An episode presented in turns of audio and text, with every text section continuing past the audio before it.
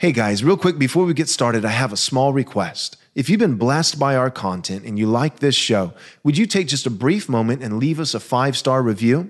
This is quite possibly the most effective thing that you can do to ensure that this content gets out to as many people as possible. Thanks. Jesus said, Man cannot live on bread alone, but from every word that proceeds from the mouth of God. You're listening to Daily Truth. Now we have the moral law, that's the Ten Commandments. The moral law of God, uh, it, it didn't come into play and it will never go out of play.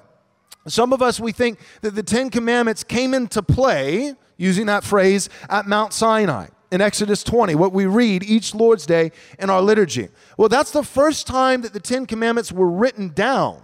Uh, they, they came into play on tablets of stone, but the Ten Commandments were already written on the hearts of men. How do we know this? One way we know this is in the book of Romans, when Paul writes to the Romans and he talks about the Gentiles. And he talks about Gentiles who have never heard the gospel and they've never heard of, of Judaism or, or any of these things. They have not had a Christian witness in, in their culture, in their nations, in their cities. And he says that the Gentiles, even without hearing the gospel and without hearing the law written on tablets of stone, the Torah, the, these Gentiles are still, he says, a law unto themselves. Well, how are they a law unto themselves? And he doesn't say a different law. He says they're a law unto themselves, and then he begins to cite as case study, as example, the law of God.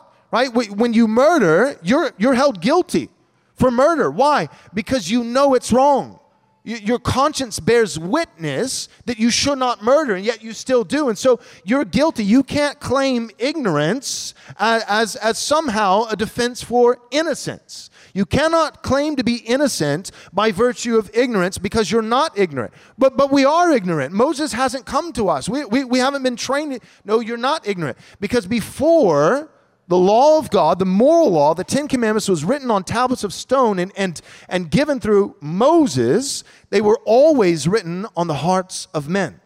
Adam and Eve, they were given, you've heard me say this often, but it bears repeating, they were given not one, but 11 commandments. 11.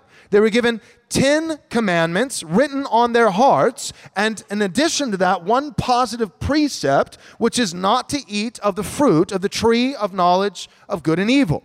So, so if Adam didn't eat of the fruit, but he murdered Eve and broke the sixth commandment, the covenant of works still would have been broken.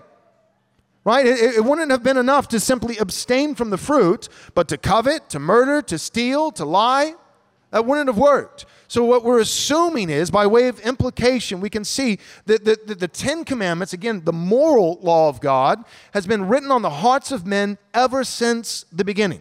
So, we have the ceremonial law that has been fulfilled and abrogated by Christ, the moral law of God that has been fulfilled by Christ, I mean, He kept that law perfectly, and He kept it in our place as a substitute. He didn't just die in our place, substitutionary atonement, but he also lived in our place. This substitutionary righteousness, the active obedience of Christ, he fulfilled all righteousness in our place so that our sin is imputed to him and he paid the wages of sin, which is death, death on a cross. He died for us, but he also lived for us. And his righteousness has been imputed to us. So when God looks at a Christian, he doesn't just see an absence of sin because the sin has been taken by Christ and dealt with, he doesn't just see an absence of sin, God sees a presence of righteousness. A presence of righteousness. Not just that our sin has been removed by Christ through his death, but his righteousness has been given to us by his life. So Jesus lived in our place. He, he fulfilled all righteousness. So he fulfilled the moral law, but that has not been abrogated. It's not as though Jesus died and rose again, and then all of a sudden the apostolic teachings say, hey, and now it's okay to murder. Hey, now it's okay to lie. No, that, that's not what the Bible teaches. The moral law of God, the Ten Commandments, it came into play before Mount Sinai, and it continues in play after the cross, resurrection, and ascension. So that's eternal.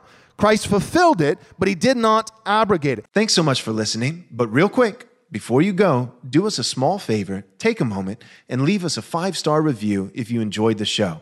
This is undoubtedly the best way that you can help us get this biblically faithful content to as many people as possible. Thanks so much.